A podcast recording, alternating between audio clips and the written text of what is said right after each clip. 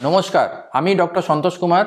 আমি কলকাতাতে orthopaedic surgeon, specially আমি হিপ অ্যান্ড নি সার্জারি করি। এবং আমার এই চেষ্টা যে আন্তর্জাতিক মানের world class joint replacement surgery যেন আমরা কলকাতায় করতে পারি এবং কলকাতাতে আনতে পারি। তো আমাদের সবসময় এটাই চেষ্টা যে ন্যায্য মূল্যে আন্তর্জাতিক মানের জয়েন্ট রিপ্লেসমেন্ট সার্জারি আমরা কলকাতাতে যেন করতে পারি। আমরা এর আগে অনেকগুলো এডুকেশনাল ভিডিওস আমরা আগেও এর আগে করেছি। তো আজকে যেটা নিয়ে আমরা আলোচনা করব হিপ জয়েন্টের সমস্যা নিয়ে। হিপ জয়েন্ট মানে তো হিপ জয়েন্ট আমাদের বডিতে সব থেকে বড় জয়েন্ট আমরা এই যে চেয়ারে বসছি বা হাঁটছি, এটা পুরোপুরি আমরা হিপ জয়েন্টের উপরই হাঁটছি বা বসছি। তো আমাদের শরীরের সব থেকে বড় জয়েন্ট এই পেলভিস বোন যেখানে পায়ের হাড়ের সঙ্গে যুক্ত হয়, এটাকে হিপ জয়েন্ট বলা হয়। এই পেলভিস বোন যেখানে পায়ের হাড়ের সঙ্গে যুক্ত হয় ওটাকে হিপ জয়েন্ট বলা হয়। মানে আমাদের এই কুচকি এরিয়াটা হিপ জয়েন্ট তো হিপ জয়েন্ট আমাদের বডির সব থেকে বড় জয়েন্ট এ নানা ধরনের প্রবলেম নিয়ে এফেক্টেড হতে পারে। প্রথমত আমরা যে ধরনের প্রবলেম নিয়ে এফেক্টেড হতে পারে সেটা দু ধরনের প্রবলেম হচ্ছে। একটা হচ্ছে ভেঙে গিয়ে ফ্র্যাকচার হয়ে যেতে পারে, তার চিকিৎসা আলাদা রকমের। আর দ্বিতীয় হচ্ছে হিপ জয়েন্টে আর্থ্রাইটিস হতে পারে। হিপ জয়েন্টের আর্থ্রাইটিস একটা খুবই কমন সমস্যা। এবং আমাদের ইস্ট ইন্ডিয়াতে এটা খুবই কমন তো আপনাদের যে কোয়েরিগুলো আমার কাছে এসছে, সেগুলো প্রথমে আমরা আলোচনা করব, তারপরে ইন জেনারেলাইজ ডিসকাশন আমরা করব। ওয়েল আর্থ্রাইটিস শব্দটার মানে হচ্ছে জয়েন্টটাকে নষ্ট হয়ে যাওয়া। সে যে কোনো জয়েন্টে আর্থ্রাইটিস হোক। সে হিপ হতে পারে নি হতে পারে স্পাইন হতে পারে। তো আর্থ্রাইটিস কথাটার মানে হলো জয়েন্টটাকে না, খারাপ হয়ে যাওয়া, নষ্ট হয়ে যাওয়া। এবার সেটা হঠাৎ করে একদিনে হয় না it is progressively over time বেশ কয়েক বছরের মধ্যে এটা হয়। তো হিপ জয়েন্ট আর্থ্রাইটিস আমাদের ইস্ট ইন্ডিয়াতে খুবই কমন এবং এটা আমরা দু ধরনের মেনলি পাই। দু ধরনের মানে হচ্ছে, একটা হচ্ছে প্রাইমারি আর্থ্রাইটিস মানে যেটা বয়সের সঙ্গে ক্ষয়ে যায়, সেটাকে বলা হয় primary arthritis osteoarthritis of the hip joint যেরকম গাড়ি দৌড়লে গাড়ির চাকাগুলো ক্ষয়ে যায় ওইরকম মানুষ মাত্রই হিপ অ্যান্ড নি জয়েন্ট হয়ে যেতে পারে। সেটাকে আমরা বলি প্রাইমারি অস্টিওআর্থ্রাইটিস সেটা বয়সের সঙ্গে হয়। লাকিলি এই প্রাইমারি অস্টিওআর্থ্রাইটিস অফ হিপ আমাদের দেশে, আমাদের সাবকন্টিনেন্টে আমাদের এলাকাতে খুব কম হয়। আমাদের এলাকাতে হাঁটু প্রচুর ক্ষয়ে যায়, কিন্তু হিপের প্রাইমারি অস্টিওআর্থ্রাইটিস খুব কম। তো আমরা যেটা বেশিরভাগ দেখতে পারি, ওটা হচ্ছে কজ স্পেসিফিক আর্থ্রাইটিস মানে কোনো নির্দিষ্ট কারণ যার জন্য হিপ জয়েন্ট খারাপ হয়ে গেছে। তো সব থেকে কমন যেটা আমরা দেখতে পাই সেটা হচ্ছে অ্যাঙ্কেলোজিং স্পন্ডলাইটিস অ্যাঙ্কেলোজিং স্পন্ডলাইটিস আমাদের ইস্ট ইন্ডিয়াতে খুবই কমন আমাদের বেঙ্গল বাংলাদেশ উড়িষ্যা ঝাড়খণ্ড এই এরিয়াতে অ্যাঙ্কেলোজিং স্পন্ডলাইটিস খুব কমন তো অ্যাঙ্কেলোজিং স্পন্ডলাইটিসে কি হয় যে, এটা একটা genetic disease it is because of a gene called H L A B twenty seven তো এইটা একটা জেনেটিক ডিজিজ যেটা গ্র্যাজুয়ালি আমাদের স্পাইনকে এফেক্ট করে। আমাদের প্রথমে ওটা স্পাইনকে এফেক্ট করে, আমাদের ঘাড়, কোমর, এই স্পাইনের হাড়গুলোকে ওটা স্টিফ করে এফেক্ট করে, তারপরে হিপকে এফেক্ট করে। তো প্রথমের দিকে কি হয় যে অসহ্য ব্যথা হয় এবং আস্তে আস্তে জয়েন্টটা খারাপ হয়ে যায়, ব্যথা বাড়ে এবং আস্তে আস্তে ওটা ফিউজনে চলে যায়। তো এইটা একটা এক ধরনের আর্থ্রাইটিস যার নাম হচ্ছে অ্যাঙ্কেলোজিং স্পন্ডলাইটিস অন্যান্য আর্থ্রাইটিস যেটাতে আমাদের হিপ জয়েন্ট এফেক্টেড হয়, সেটা হচ্ছে এ ভ্যাসকুলার নেক্রোসিস মানে এই ফিমার হেড যেটা, তার ব্লাড সাপ্লাই এফেক্টেড হয়ে যায়, এটাকে বলা হয় এ ভ্যাসকুলার নেক্রোসিস এবং অন্যান্য অনেক ধরনের আর্থ্রাইটিস আছে, যেরকম টুবারকুলার আর্থ্রাইটিস ইনফেক্টিভ আর্থ্রাইটিস এই সব ধরনের আর্থ্রাইটিস আমরা দেখতে পাই। তো সব থেকে কমন যেটা আমরা দেখতে পাই ankylosing spondylitis and avascular necrosis avascular নেক্রোসিসে কি হয় যে হিপ জয়েন্টের ব্লাড সাপ্লাই খারাপ হয়ে যাওয়াতে জয়েন্ট খারাপ হয়ে যায় এবং জয়েন্ট আর্থ্রাইটিস হয়ে যায়। তো অনেক সময় এর নির্দিষ্ট কারণ পাওয়া যায় এবং অনেক সময় নাও পাওয়া যেতে পারে। এ ভ্যাসকুলার নেক্রোসিসের কোনো নির্দিষ্ট কারণ নাও পাওয়া যেতে পারে কেন এটা হয়ে গেছে? কন্ডিশন যাই হোক মানে whatever may be the condition the end result যেটা হয় হিপ জয়েন্ট খারাপ হয়ে যাওয়া হিপ জয়েন্ট আর্থ্রাইটিস তো হিপ জয়েন্ট আর্থ্রাইটিস মানে হিপ জয়েন্ট নষ্ট হয়ে যাওয়াতে প্রথমে আমরা কি দেখতে পাই? ব্যথাটা কুচকিতে হয়। ব্যথাটা পেছনে কোমরে কিন্তু হয় না। হিপ জয়েন্টের ব্যথা কুচকিতে হয় এবং ওটা পায়ের সামনের দিকে থাইসতে ওটা নিচের দিকে হাঁটু অবধি চলে আসতে পারে। তো হিপ জয়েন্টের ব্যথা প্রথমে শুরু হয়, ব্যথাটা প্রথমের দিকে হাঁটা চলায় শুরু হয়, তারপরে ওটা বসে থাকলে হয়, রাত্রেবেলা ঘুমানোর সময় হয়। মুভমেন্টসগুলো রেস্ট্রিক্টেড হয়ে যায়। মানে আমরা বাবু হয়ে বসতে অসুবিধা হতে শুরু হয়ে যায়, তারপরে চেয়ারে বসতে অসুবিধা হতে শুরু হয়ে যায়। বাইকে বসতে, সাইকেলে বসতে অসুবিধা হতে শুরু হয়ে যায়। তো মুভমেন্টস হিপ জয়েন্টের মুভমেন্টসগুলো গ্র্যাজুয়ালি রেস্ট্রিক্টেড হয়ে যায়। তার সঙ্গে কি হয় যে, পাটা ছোট হতে শুরু হয়ে যায় বিকজ অফ হিপ আর্থ্রাইটিস এইসব সিমটমস হিপ আর্থ্রাইটিসের এবার হিপ আর্থ্রাইটিসের কারণ যাই হোক, ওটার চিকিৎসা হচ্ছে যখন ওটা বেড়ে যায়, তখন ওর চিকিৎসা হচ্ছে জয়েন্ট রিপ্লেসমেন্ট মানে হিপ জয়েন্টকে আমরা রিপ্লেস করি। হিপ জয়েন্ট একটা বল অ্যান্ড কাপ জয়েন্ট মানে যেটা আমরা দেখতে পাচ্ছি এই হিপ জয়েন্ট এটা একটা বল অ্যান্ড কাপ জয়েন্ট এটা আমাদের পেলভিস বোন এখানে পায়ের বোন যেখানে যুক্ত হচ্ছে কোমরের সঙ্গে, ওখানে হিপ জয়েন্ট আছে, একটা বল আছে এবং একটা কাপ আছে। It's a ball and cup joint তো আর্থ্রাইটিসে এই বল অ্যান্ড কাপটা আমাদের নষ্ট হয়ে যায়। মানে এটা আমাদের সুস্থ ball and cup mechanism hip এখানে দেখতে পাচ্ছি আর্থ্রাইটিসে এই বল অ্যান্ড কাপ মেকানিজম যে সারফেসটা ওটা নষ্ট হয়ে যায়, ওটা খারাপ হয়ে যায়। তো ওর পরিবর্তে কি হয় যে ব্যথা হয়, অসহ্য ব্যথা হয়, হাঁটতে গেলে লিম্পিং হয় which is known as painful limp মানে খুঁড়িয়ে খুঁড়িয়ে হাঁটে মানুষ। এবং মুভমেন্টসে রেস্ট্রিক্টেড হয়ে যায়। প্রথমের দিকে বাবু হয়ে বসতে অসুবিধা হয়, তারপরে চেয়ারে বসতে সোফাতে বসতে অসুবিধা হয়।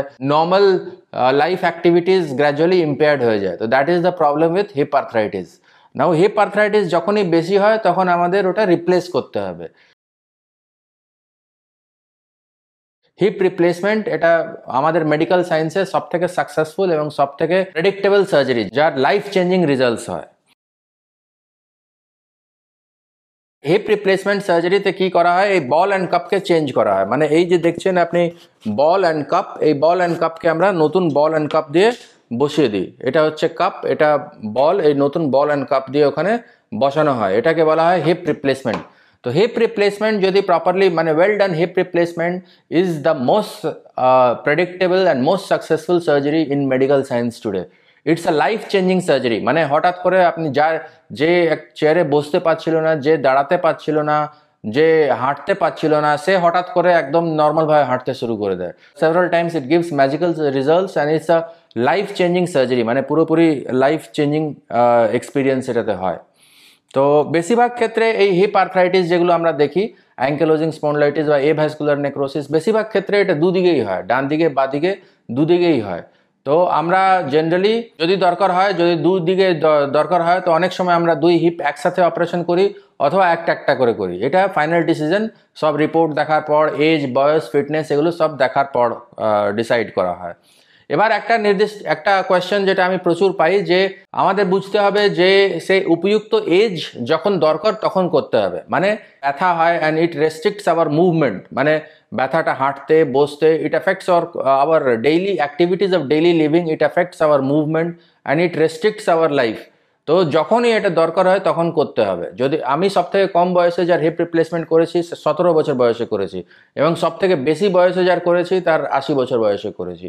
তো যখন দরকার তখন এটা করতে হবে। Whenever it starts affecting the activities of daily living মানে রুটিন অ্যাক্টিভিটি যদি আমাদের এফেক্টেড শুরু হয়ে যায় হিপ আর্থ্রাইটিসে তখন এটা করতে হবে। এবার একটা কোয়েশ্চেন যেটা আছে যে কম বয়সে করলে ওটা কতদিন বাঁচবে, কতদিন চলবে? তো এখন যে মডার্ন হিপ রিপ্লেসমেন্ট ইমপ্লান্টগুলো আছে আনসিমেন্টেড যেখানে বোন ইনগ্রোথ হয়ে যায়, সেটা আমরা গ্র্যাজুয়ালি দেখব। তো সেই ইমপ্লান্টগুলো এখন পঞ্চাশ ষাট বছর অবধি চলে। তো it's a joint for life মানে এটা পুরোপুরি লাইফ টাইম মোটামুটি চলবে। এবং মডার্ন যে টেকনোলজিগুলো এসছে লা তাতে কি হচ্ছে যে আপনি পুরো মুভমেন্ট পাবেন, বাবু হয়ে বসতে পারবেন হাঁটা চলা দৌড়াদৌড়ি করা cycling swimming driving public transport use করা রিক্রিয়েশনাল স্পোর্টস খেলা, এগুলো সবই আপনি করতে পারবেন।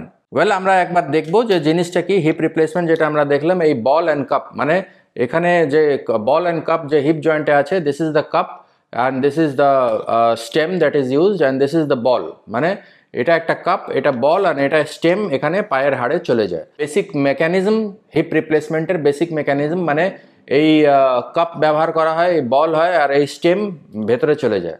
তো এই যে ইমপ্লান্টগুলো ব্যবহার করা হয়, ধরুন এই স্টেম আমি এখানে বনে দিচ্ছি, এই কাপ ওখানে, এই কাপ অ্যাসিটাবুলাম এটাকে বলা অ্যাসিটাবুলামে গিয়ে বসছে। তো এই দু ধরনের মেকানিজম বেসিক্যালি ফিক্সেশনে ইউজ করা হয়। একটা হচ্ছে সিমেন্টেড মানে এটা বোন সিমেন্ট দিয়ে বসানো হয়, আর একটা হচ্ছে আনসিমেন্টেড মানে ওখানে কোনো বোন সিমেন্ট ব্যবহার করা হয় না, ওখানে প্রেস ফিট হয় মানে ওটা একদম এক্স্যাক্ট ফিটিংয়ে তৈরি করে ওটা ওখানে বসিয়ে দেওয়া হয়, যেন ওটা প্রেস ফিট হয়। তো দুটো সিস্টেমে তফাত আছে। একটা হচ্ছে সিমেন্টেড সিমেন্টেড কখন ব্যবহার করা হয়? যখন যদি আমরা ফিল করি যে হাড়ের স্ট্রেংথ ততটা নেই, যে ওটা প্রেস ফিট হতে পারে, আর বোন স্ট্রেংথ যদি কম থাকে, হাড়ের স্ট্রেংথ যদি কম থাকে, এতটা নেই যে প্রেস ফিট হতে পারে, তখন আমরা বোন সিমেন্ট ব্যবহার করি। তো সাধারণত বোন সিমেন্ট আমরা অস্টিওপোরোটিক বোন যেখানে হাড় নরম আছে বা যখন বয়স বেশি হচ্ছে, তখন আমরা সিমেন্টেড ইমপ্লান্ট ব্যবহার করি। তখন আমরা বোন সিমেন্ট দিয়ে ওটা ফিক্স করি। ওটাকে বলা হয় সিমেন্টেড ইমপ্লান্ট এবার বোন সিমেন্ট যে জিনিসটা আছে, ওটা যতটা মজবুত হওয়ার সঙ্গে সঙ্গে হয়ে যায়। সিমেন্ট দশ মিনিটেই সেট হয়ে যায়। তো বোন সিমেন্ট জিনিসটা কি, ওটা একটা পলিমারাইজেশন রিয়াকশন হয় পলিমিথাইল মেথাক্রেলেট ওটা দশ মিনিটে পুরো সেট হয়ে যায় এবং যতটা মজবুত হওয়ার, ধরুন এটা আমরা যদি বোন সিমেন্ট দিয়ে দিচ্ছি, তো এটা পুরো দশ মিনিটে সেট হয়ে যায়।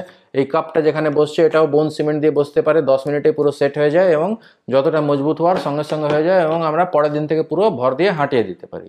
যখন আমরা দেখি যে হাড়গুলো নরম আছে এবং ওটা প্রেস ফিট নিতে পারছে না। প্রেস ফিট মানে কি?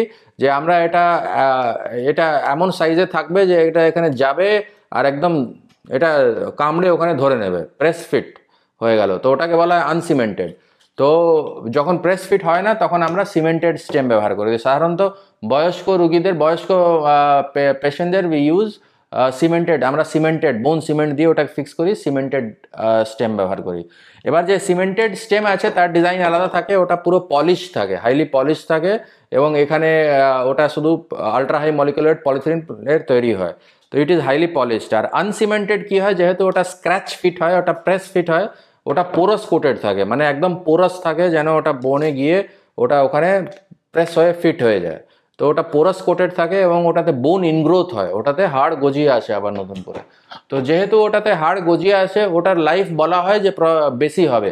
কেননা সিমেন্ট পঁচিশ তিরিশ বছর পর ওটা মে বি মে বি ওটাতে একটু লুজনিং হতে পারে। কিন্তু কিছু নয় যে আনসিমেন্টেড ভালো আর সিমেন্টেড খারাপ তা একদম নয়। কেননা প্রত্যেকটা পরিস্থিতি ইজ ডিফারেন্ট মানে প্রত্যেকটা পরিস্থিতি ভেরি করে এবং যেটা বেস্ট মনে হয় সেটাই আমরা করি। অন টেবিল যেটা বেস্ট মনে হয় সেটাই আমরা করি। আমরা যখন আনসিমেন্টেড স্টেম ব্যবহার করি বা আনসিমেন্টেড কাপ ব্যবহার করি, তখনও আমরা সিমেন্টেড স্টেম বা কাপ সবসময় ব্যাকআপে রাখা হয়।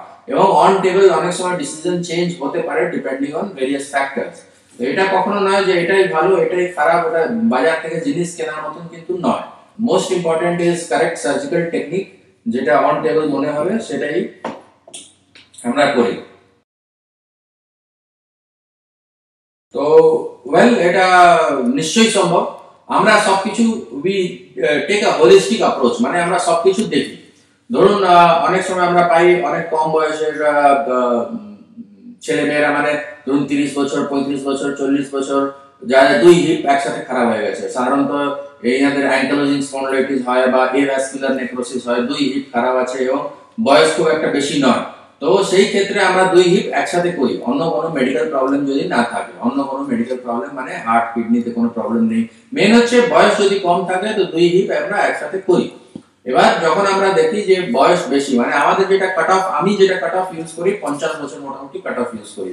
যদি পঞ্চাশ বছরের বয়স বেশি হয়, তাহলে আমরা দুই হিপ একসাথে নাও করতে পারি। কিন্তু হার্ড অ্যান্ড ফাস্ট কোনো রুল নেই। দুই হিপ একসাথে করা যেতে পারে। হার্ড অ্যান্ড ফাস্ট কোনো রুল নেই। মোস্ট ইম্পর্টেন্টলি যেটা হচ্ছে, আমরা হার্ট অ্যান্ড কিডনি ফাংশন দেখি, যদি সব ঠিক থাকে দুই হিপ একসাথে আমরা করতে পারি। আর না হলে কিছুদিন বা কুশি সপ্তাহ গ্যাপ দিয়ে আবার করি। তো অনেক সময় একটা প্রবলেম হয় যে, যখন আর্থ্রাইটিস খুব বেশি হয়, তখন একটা হিপ করে ছেড়ে দিলে আবার কি হয় যে, হাঁটা চলতে পুরো নর্মাল হয় না, যতক্ষণ অন্য হিপটা না হয়ে যায়। তো সেটাও আমাদের আবার কনসিডার করতে হয়। আর্থ্রাইটিসে কি হয় যে হিপ পাটা বেশিরভাগ সময় ছোট আর্থ্রাইটিসে সবসময় পাটা ছোট হয়ে যায়। মানে ধরুন যদি দুদিকে আর্থ্রাইটিস আছে, তো দুদিকে পা দু সেন্টিমিটার ছোট আছে। এবার যদি আমরা একদিকে করে ছেড়ে দিই, তো ওই পাটা আবার উঁচু নিচু ফিল হবে। তো সেটা একটা ফ্যাক্টর যেটা আমাদের কনসিডার করতে হয়। তো ফাইনাল ডিসিশন যে দুই হিপ একসাথে করব না, একটা একটা করে করব, সবকিছু মেডিকেল প্যারামিটার্স দেখে এবং ওটা পেশেন্ট এবং তার ফ্যামিলির সঙ্গে কথা বলে ফাইনাল ডিসিশন নেওয়া হয়। But both options are there দুই হিপ একসাথে করলে জেনারেলি ব্লাড দিতে হয়। ব্লাড গ্রুপ আমরা আগে থেকে ব্লাড রিজার্ভ করে রাখি এবং জেনারেলি ব্লাড দিতে হয়। তো ওয়েল জয়েন্ট রিপ্লেসমেন্টে একটা বেসিক প্রিন্সিপাল যেটা আমরা যেটা ফলো করি, যে জিনিসটা বসানো হয়, ওটা সঙ্গে সঙ্গে পুরোটা স্টেবল হয়ে যায়, সঙ্গে সঙ্গে পুরোটা মজবুত হয়ে যায়। মানে ধরুন, আমরা সিমেন্টেড ইমপ্লান্ট যদি ব্যবহার করি, তো বোন সিমেন্ট সঙ্গে সঙ্গে সেট হয়ে যায়, সঙ্গে সঙ্গে এটাকে ধরে নেয়, দশ মিনিটেই পুরো সিমেন্ট সেট হয়ে যায় এবং যতটা মজবুত হওয়ার সঙ্গে সঙ্গে হয়ে যায়। যদি আনসিমেন্টেড আমরা ব্যবহার করি, তাও ওটা সঙ্গে সঙ্গে ইমিডিয়েটলি ফিট হয়ে যায় এবং যতটা মজবুত হওয়ার ওটা মোটামুটি হয়ে যায়। পরে ওটাতে বোন ইনগ্রোথ হয় দ্যাট ইজ দেয়ার কিন্তু মজবুতটা মোটামুটি সঙ্গে সঙ্গে প্রায় হয়ে যায়। Except in other cases there may be certain exceptional cases যেখানে ওটা স্ক্রু দিয়ে ফিক্স করতে হয়, যেখানে পুরোপুরি মজবুত হওয়ার সঙ্গে সঙ্গে নাও হতে পারে বোন গ্রাফ দিতে পারে, হতে পারে। অনেক সময় এমন একটা পরিস্থিতি হয় যেখানে কাপটা অলরেডি ক্ষয়ে গেছে। যেখানে কাপের ওয়াল নেই, ওটা আমাদের বোন গ্রাফ দিয়ে স্ক্রু দিয়ে তৈরি করতে হয়, তারপরে ওর উপর কাপ বসে। তো সেই ফ্যাক্টরসগুলো আবার আলাদা। তো বেশিরভাগ ক্ষেত্রে আমরা পরের দিন থেকে হাঁটিয়ে দিই। সিমেন্টেড হোক বা আনসিমেন্টেড ইমপ্লান্ট হোক, যদি আজকে আমি সার্জারি করি, কাল থেকে আপনাকে হাঁটিয়ে দেবো। সার্জারিটা যতটা সম্ভব আমরা মিনিমালি ইনভেসিভ সার্জারি করি মিস টেকনিক তাতে মাসল কাটিং অনেক কম হয় এবং রিকভারি অনেক ফাস্ট হয় পেন অনেক কম হয় এবং রিহ্যাবিলিটেশন অনেক অ্যাক্সেলারেটেড হয়। তো বেশিরভাগ যেটা আমরা টেকনিক ইউজ করি ওটা হচ্ছে MIS technique minimally invasive surgery কিন্তু sometimes minimally invasive surgery may be difficult if the body weight is very much মানে ধরুন যদি খুব পেশেন্ট যদি খুব মোটা হয় তাহলে কি হয় যে মিনিমালি ইনভেসিভ মুশকিল হতে পারে তাহলে একটু বেশি কাটার দরকার হতে পারে কেননা যদি কেউ মোটা হয় তো ওর অ্যাডিপোজ টিস্যু মানে ফ্যাট লেয়ারটা এত বেশি থাকে যে হিপে পৌঁছতে ওটা হিপ জয়েন্ট অনেক ডিপে থাকে এবং তার জন্য একটু বেশি স্কিন কাটার দরকার হতে পারে তো আমরা বেশিরভাগ ক্ষেত্রেই পরের দিন থেকে হাঁটিয়ে দিই মানে নাইনটি ফাইভ পার্সেন্ট ক্ষেত্রে আমরা পরের দিন থেকে হাঁটিয়ে দিই আজকে যদি অপারেশন হয় কাল থেকে হাঁটিয়ে দেবো প্রথম আহ, এক সপ্তাহ বা দু সপ্তাহ আমরা ওয়াকার নিয়ে হাঁটাই জাস্ট ফর স্টেবিলিটি যদি একটা একটা, যদি দুদিকে সমস্যা থাকে, একটা একটা করে হিট করা হয়, তাহলে কি হতে পারে যে এক একদিকে সোল রেজের দরকার হতে পারে। যে দিকে অপারেশন হয়েছে, সেটা পাটা নর্মাল লেন্থে চলে আসে, কিন্তু যে দিকে অপারেশন হয়নি, সে পাটা এখন এক সেন্টিমিটার দেড় সেন্টিমিটার ছোট থাকতে পারে। তো সেদিকে সেই ক্ষেত্রে যতক্ষণ অন্য পাটা হয়ে যাচ্ছে না, ততক্ষণ আমাদের সোল রেজের দরকার হতে পারে। তো আমরা বেশিরভাগ ক্ষেত্রে পরের দিন থেকে হাঁটিয়ে দিই এবং মোটামুটি অপারেশন থেকে দু তিন দিনের পরে আমরা ছুটি করে দিই। বাড়িতে গিয়ে হিপ রিপ্লেসমেন্টে খুব একটা অ্যাগ্রেসিভ ফিজিওথেরাপির অতটা ফিজিওথেরাপিস্ট দিয়ে অতটা দরকার হয় না, যতটা নি রিপ্লেসমেন্টের দরকার হয়, কেননা হাঁটানোটাই ফিজিওথেরাপি যত হাঁটাবেন, তত, যত হাঁটবেন, তত ফাস্ট রিকভারি হবে। তার সঙ্গে আমরা abductor muscle abductor muscle strengthening মানে হিপ জয়েন্টের যে মোস্ট ইম্পর্টেন্ট মাসল সাইডে থাকে অ্যাবডাক্টর মাসল সেটাকে স্ট্রেংথেনিং এর জন্য আমরা এক্সারসাইজ করি। এখন হিপ জয়েন্টে প্রচুর আমরা স্টিচলেস সার্জারি ইউজ করি, যেটাতে মোটামুটি চার পাঁচ দিনের পরে পুরো ব্যান্ডেজ খুলে নর্মাল চান টান করতে পারেন। কিন্তু যেটা ট্র্যাডিশনাল যেটা ইউজ হয়, ওটা স্কিন স্টেপলস ইউজ হয়, সেটা মোটামুটি দশ বারো দিন অব্দি ড্রেসিং থাকে এবং চান করতে দশ বারো দিন টাইম লাগতে পারে। তো হা- আপনি যত হাঁটবেন, তত ফাস্ট রিকভারি হয় এবং মোটামুটি এক দু সপ্তাহ পর ওয়াকার ছাড়িয়ে একটা স্টিকতে শিফট হয় এবং আরও এক দু সপ্তাহ পর সবকিছু ছেড়ে নর্মাল হাঁটা চলা শুরু হয়। তো নর্মালি যাদের হিপ রিপ্লেসমেন্ট হয়, তারা থ্রি টু ফোর উইকস এর মধ্যে অফিস জয়েন করতে পারেন এবং নর্মাল অফিস জব জয়েন করতে পারেন। মোটামুটি দু মাসের মধ্যে তারা সাইক্লিং ড্রাইভিং সুইমিং সবকিছুই শুরু করে দিতে পারেন এবং মোটামুটি তিন মাসের মধ্যে রানিং জগিং এগুলো সবকিছু শুরু করা যেতে পারে। তো আমরা যেটা দেখলাম যে মোটামুটি তিন মাসের মধ্যে দৌড়াদৌড়ি সব কিছু শুরু করা যেতে পারে এবং normal life normal conjugal life সব কিছুই হিপ রিপ্লেসমেন্টের পর করা যেতে পারে। এখনকার যে technique large head hip replacement আমরা দেখাবো, যেটাতে হেডটা বড় হয় এবার সেই বড় হওয়াতে আরও বেশি রেঞ্জ অফ মুভমেন্ট পাওয়া যায়। বাবু হয়ে বসা, সব রকমের পজিশনে বসা এবং যাওয়া, সেটা করা যেতে পারে। নিশ্চয়ই হ্যাঁ কম্পিউটার অ্যাসিস্টেড পদ্ধতিতে ন্যাভিগেশন আমরা ইউজ করি। আমরা ইন্ট্রা অপারেটিভ ন্যাভিগেশন ইউজ করি, যাতে এক্স্যাক্ট ইমপ্লান্ট সাইজ প্লেসমেন্ট এগুলো আমরা পেতে পারি। কেননা এই যে হিপ রিপ্লেসমেন্ট বা এবং নি রিপ্লেসমেন্ট যে কোনো জয়েন্ট রিপ্লেসমেন্ট এটা পুরোপুরি মেকানিক্স এটা পুরোপুরি প্রেসিজন বেস সার্জারি এটা পুরোপুরি অ্যাকিউরেসি বেস সার্জারি তো এটা যত প্রেসাইজ হবে, যত মেকানিক্স প্রেসাইজ হবে প্রেসাইজ কী কী কী কী ফ্যাক্টরস আমাদের ন্যাভিগেশন কী কীতে সাহায্য করে, এই যে সাইজিং এই সাইজ কত মিলিমিটার হবে? পঞ্চাশ মিলিমিটার না বাহান্ন মিলিমিটার না চুয়ান্ন মিলিমিটার না বাষট্টি মিলিমিটার? এই সাইজিংতে আমাদের ন্যাভিগেশন সাহায্য করে। এর সাইজিংতে আমাদের ন্যাভিগেশন সাহায্য করে।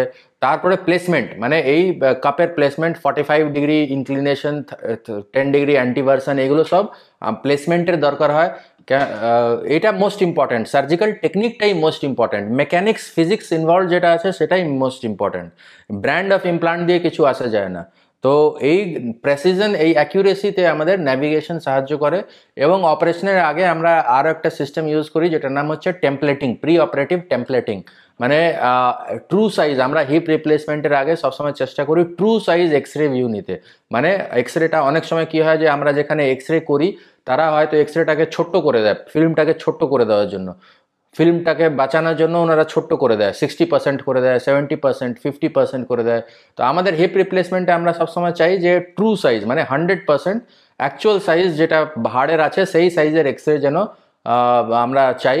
এবং তাতে আমরা অপারেশনে শুরু করার আগে আমরা টেমপ্লেটিং করে নিই। আগেই আমরা মেপে নিই যে কত কত সাইজের কত মিলিমিটার ইমপ্লান্ট যাবে। তো ফাইনাল অফকোর্স ডিসিশনটা অপারেশন টেবিলে হয়, কিন্তু আগে থেকেই আমরা একটা আন্দাজ করে নিই। এটাই কম্পিউটার অ্যাসিস্টেড সার্জারির এটাই রোল যে ওটা exact measurements exact placement of implant exact positioning of ইমপ্লান্টে আমাদের সাহায্য করে। ওয়েল সার্জারির পরের দিন থেকেই আমি আপনাকে হাঁটিয়ে দেব। এবার ব্যাপারটা হয় যে ফুল রিকভারিতে এক দেড় মাস বা দেড় দু মাস টাইম লাগে। মানে সার্জারিতে ইমপ্লান্ট সব কিছু পারফেক্ট হয়ে গেছে। এবার আপনাকে দৌড়োদৌড়ি করার আগে ওখানে বোন ইনগ্রোথ হতে হবে, সেটাতে এক দেড় মাস টাইম লাগে। যে কাটিং ইনভলভ হয়েছে মাসেল স্ট্রেংথকে ফিরে আসতে সব কিছু আসতে এক দেড় মাস টাইম লাগে এবং বডিকে নতুন ইমপ্লান্টকে অ্যাকসেপ্ট করে নিতে এক দেড় মাস টাইম লাগে। হিপ রিপ্লেসমেন্টের পর আপনি সব করতে পারেন। এখনকার যে লার্জ হেড সিস্টেম আছে, যেটা যদি সার্জারি একদম ইমপ্লান্ট পজিশনিং পারফেক্ট থাকে, আপনি যে কোনো পজিশনে পা রাখতে পারেন, আপনি সব কিছু করতে পারেন। Only thing that we have to যেটা আমাদের অ্যাভয়েড করতে হবে সেটা হচ্ছে স্কোয়াটিং স্কোয়াটিং মানে কি? ওই মেঝেতে যেরকম ইন্ডিয়ান টয়লেটে বসা হয়, ওটাকে বলা হয় স্কোয়াটিং তো ওই জিনিসটাকে আমাদের অ্যাভয়েড করতে হবে। Person has to use commode for while going to washroom the traditional pan cannot be used and মেঝেতে বসতে পারেন কিন্তু মানে রুটিনলি সবসময় মেঝেতে ওঠা বসা নাই না করাই ভালো। আপনি চেয়ারে বসুন, বাবু হয়ে বেডের উপর সোফার উপর বসতে পারেন। বাবু হয়ে বেডের উপর সোফার উপর বসতে কোনো রেস্ট্রিকশন নেই। তাছাড়া আপনি সব কিছুই করতে পারেন ইনক্লুডিং রানিং জগিং সব কিছুই আপনি করতে পারেন। Contact sports has to be avoided মানে আপনার ফুটবল খেলা উচিত নয় হিপ রিপ্লেসমেন্টের পর। আপনি রিক্রিয়েশনাল ব্যাডমিন্টন খেলতে পারেন নন কন্ট্যাক্ট স্পোর্টস যেটাতে মুখোমুখি, গুতোগতি হয় না সেই রকম স্পোর্টস আপনি খেলতে পারেন।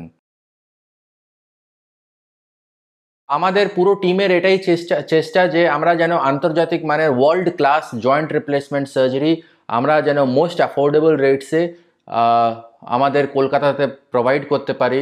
কেননা আমি স্ট্রংলি বিলিভ করি যে excellence or a technology is valid is useful only if it reaches the masses মানে আমি কি বলতে চাই যে আমি আমার সার্জারি তখনই ভালো হবে যদি আমি সব, যার দরকার তাকে যেন আমি দিতে পারি। তো only if it reaches the masses only if it is made affordable to anybody who needs it then only it is it is good so আমরা, আমাদের চেষ্টা যে যার যেরকম বাজেট আছে, যার যেরকম ইন্স্যুরেন্স আছে, সে প্রাইভেট ইন্স্যুরেন্স হোক গভর্নমেন্ট ইন্স্যুরেন্স হোক স্টেট ইন্স্যুরেন্স হোক, যার যেরকম ইন্স্যুরেন্স আছে, তার মধ্যে করে দেওয়ার আমরা পুরো চেষ্টা করি।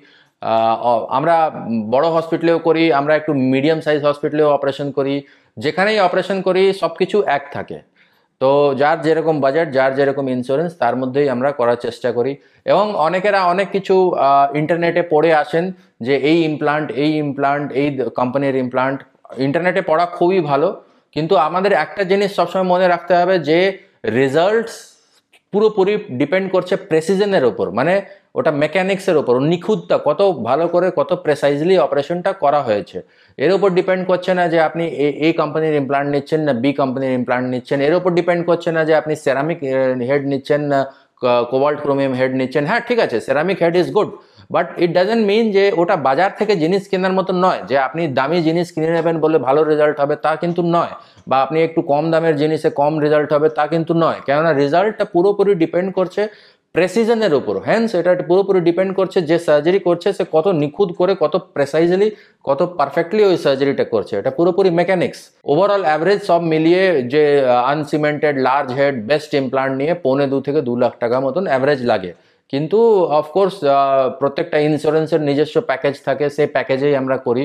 এবং যদি কারোর ইন্স্যুরেন্স না থাকে আমরা অল আউট গিয়ে ওনাকে, ওনাদেরকেও হেল্প করার পুরো চেষ্টা করি।